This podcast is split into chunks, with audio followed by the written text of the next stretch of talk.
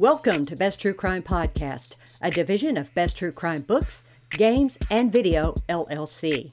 I'm your lead investigator on this case, Judith A. Yates, award winning true crime author, a criminologist, and a paranormal explorer.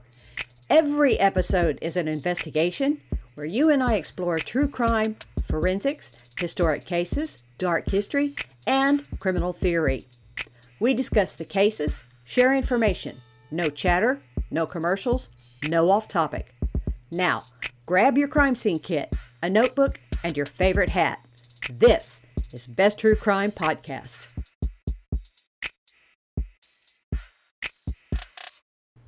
The date is 1981. The place is Japan. Your assignment is to assist in the investigation of the case of Issei Sagawa. He could be called Japan's Jeffrey Dahmer.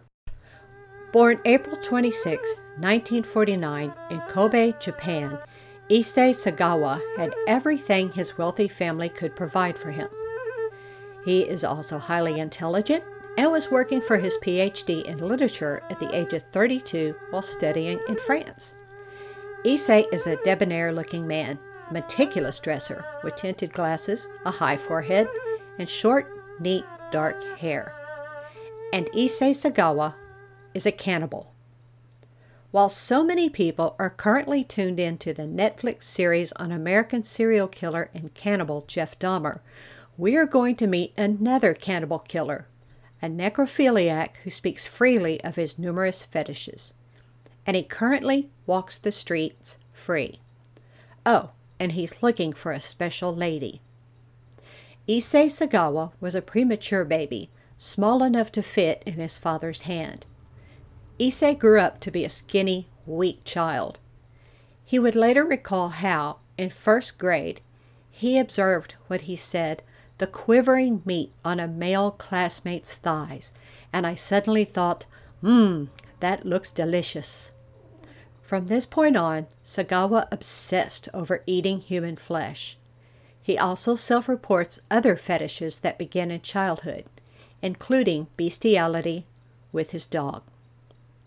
As he grew older, he became obsessed with tall, beautiful Western women. Sagawa grew to stand less than five feet tall and, in his opinion, not particularly handsome or desirable. Always introspective, Sagawa believes this is why he was attracted to this type of woman. For example, in junior high, Sagawa became obsessed with the statuesque actress Grace Kelly.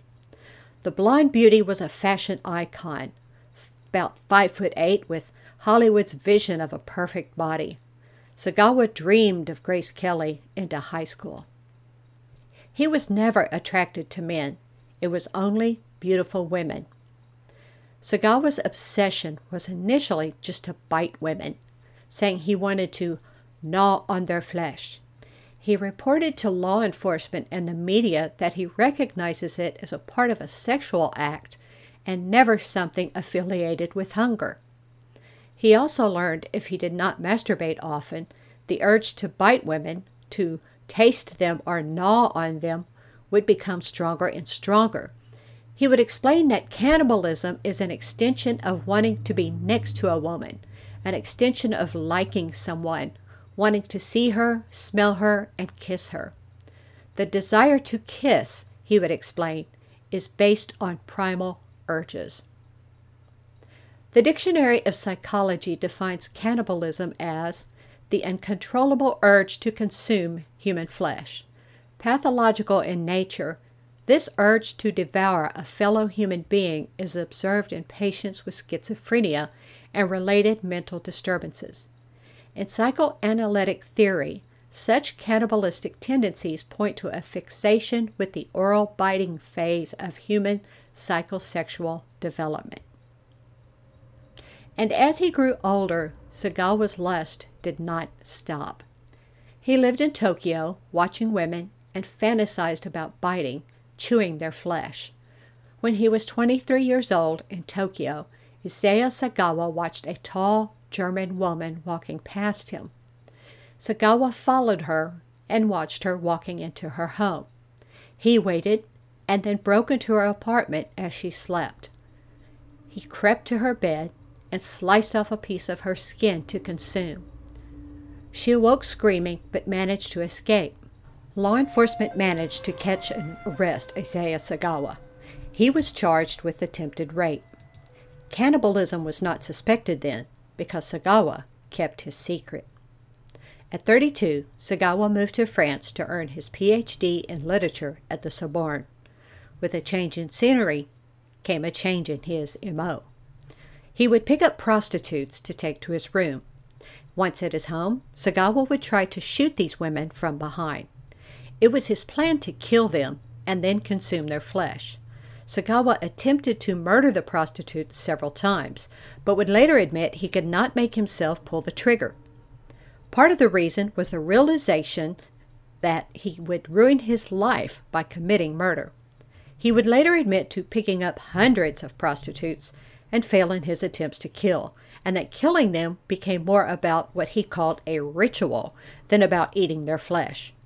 The women never suspected that there was a gun being pointed at the back of their heads, never knew how close they had come to dying. While at the university, Sagawa met a Dutch woman seven years his junior named Renee. Renee was a sweet girl in a school where Sagawa felt the women were snobby and out of his league. Renee was sweet, a warm girl with this lovely smile. She was pretty, a naturally classic beauty with long blonde hair. And she enjoyed chatting with Sagawa about their families, their hopes, their dreams. She enjoyed studying with him. Sagawa was very intelligent. They were good friends and study partners. Sagawa would invite Renee to his room numerous times, and she never realized he had pointed the gun to the back of her head, just as he had done with the prostitutes. Renee just saw him as harmless, a steady partner who was quite intelligent and fun to talk to. Finally, on the night of June 9, 1981, Sagawa decided he had to murder Renee. The desire to consume her flesh had become so overbearing he could think of nothing else. Well, she came over to his house as planned. When she turned her back to him, he crept up behind her. He raised the gun, put it behind her head, and slowly, methodically pulled the trigger. The gun misfired, and he quickly put the gun away and hid it. Renee, unaware of the gun, unaware of his intentions, happily agreed to return in two nights. They had a poetry assignment. It was June 11th, and Renee returned to Sagawa's home as they planned. They settled in to study, chatting as always, friendly, smiling. But again, Sagawa waited for Renee to turn her back to him. And again, he crept up behind her. He raised the gun to the back of her head and pulled the trigger. Renee died instantly. Sagawa would later be quoted in a January 1, 2009 article by Tomokazu Kosuga for Vice magazine. He said, For a split second, I thought about calling an ambulance, but then I thought, hang on, don't be stupid. You've been dreaming about this for 32 years, and now it's actually happening. Sagawa would later say he regretted killing Renee and wished he had asked her if he could just taste her because he preferred eating live flesh and because he had lost a good friend by murdering her. It was best to kill a stranger, he decided, someone he had not personalized. Sagawa later reported to law enforcement how he had performed necrophilia with the corpse and then ate the sex organs of the body, along with the tongue, breasts, face, and the neck. He tried to eat through the buttocks but found them too thick to chew through, although it was exciting to look at them. He kept the corpse for a day, which made the meat, he said, taste better. The soles of the feet smelled bad, and because the victim was on her period, there were other body parts that smelled, he said. He would tell a reporter in 2018 if you really want to feast, you should eat the thighs. Sagawa packaged and froze some of the organs and body parts, leaving the legs, head, and torso. He took these three body parts and he packed them into two suitcases, and then he hailed a cab. With the suitcases bouncing and clogging down the steps, Sagawa then placed them in the cab and had the driver pull away from the building. I am going to the Bois de Boulogne Lake, he told his driver. The plan was to drop the suitcases into the Bois de Boulogne Lake. Witnesses observed him, this Asian man, small in stature, well dressed, but dragging two suitcases through some woods toward the water's edge. It appeared the suitcases were leaking. The witnesses notified police. Officers arrived just in time to meet Issei Sagawa at the water's edge with his two suitcases. Closer inspection revealed the cases were dripping blood. Opening these two suitcases on the scene caused officers to reel back in horror, gagging at the sight. Sagawa would calmly confess to the officers, I killed her to eat her flesh.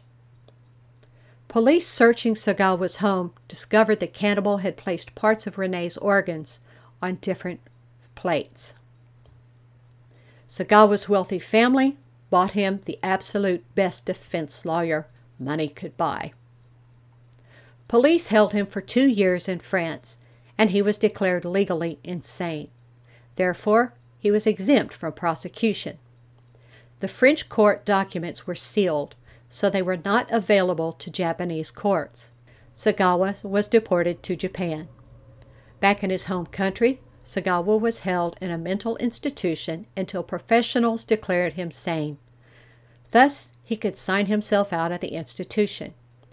This he did in August 1986. And Issei Sagawa now walks the streets of Japan, a free man. Sagawa's fetish goes beyond cannibalism. He has explained a female friend gave him bottles of her urine and saliva to consume.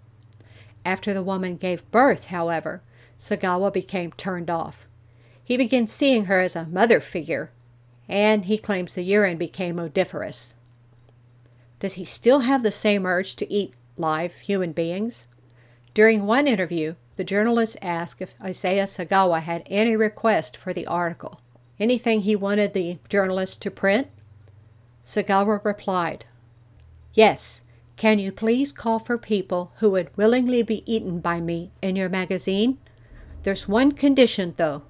They have to be young, beautiful women. And then Sagawa added, I would like to invite any woman who wants to kill me to step forward. Beautiful women only. That would be the ideal way for me to die. Maybe they can shoot me up with morphine so that I don't feel any pain. Although I guess the pain is part of the pleasure. I want to savor the process of being killed. An alternative would be to drown in female saliva. Wouldn't it be wonderful to be covered all over with women's spit? Issei Sagawa remains in Japan and has worked as an author, a commentator, an actor, and has been featured in documentaries. Currently, he is in poor health and is cared for by a brother who has also admitted perverse sexual fantasies of his own.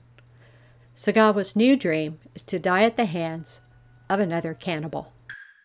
And that is the case of Issei Sagawa, Japan's Jeff Dahmer, and he's still looking for his special lady. Hey everyone, this is Judith A. Yates, true crime author and criminologist, and I'm an expert at the prevention and awareness of domestic violence. Remember, domestic violence can be mental, it can be physical, and it can be emotional. The National Domestic Violence Hotline is 1 800 799 SAFE or 1 800 799 7233. It's a free call, and people are standing by to talk to you. You can get help, you can discuss abuse, you can make a safety plan, and you can help support others. Again, that number is 1 800 799 7233, and you can go online at thehotline.org. Get help now or get help for a friend. Thank you for joining me on this investigation exploring true crime, forensics, historic cases, dark history, and criminal theory. This is Best True Crime Podcast. No chatter, no commercials, no off topic. I do hope you will subscribe. This podcast runs off donations only. You can drop us a donation, $35 or more, and I'll send you a signed book. Just go to www.besttruecrime.com. My name is Judith A. Yates, award winning true crime author, a criminologist, and a paranormal explorer. Thank you for joining me on Best True Crime Podcast, a division of Best True Crime Books, Games, and Video, LLC. Be safe out there.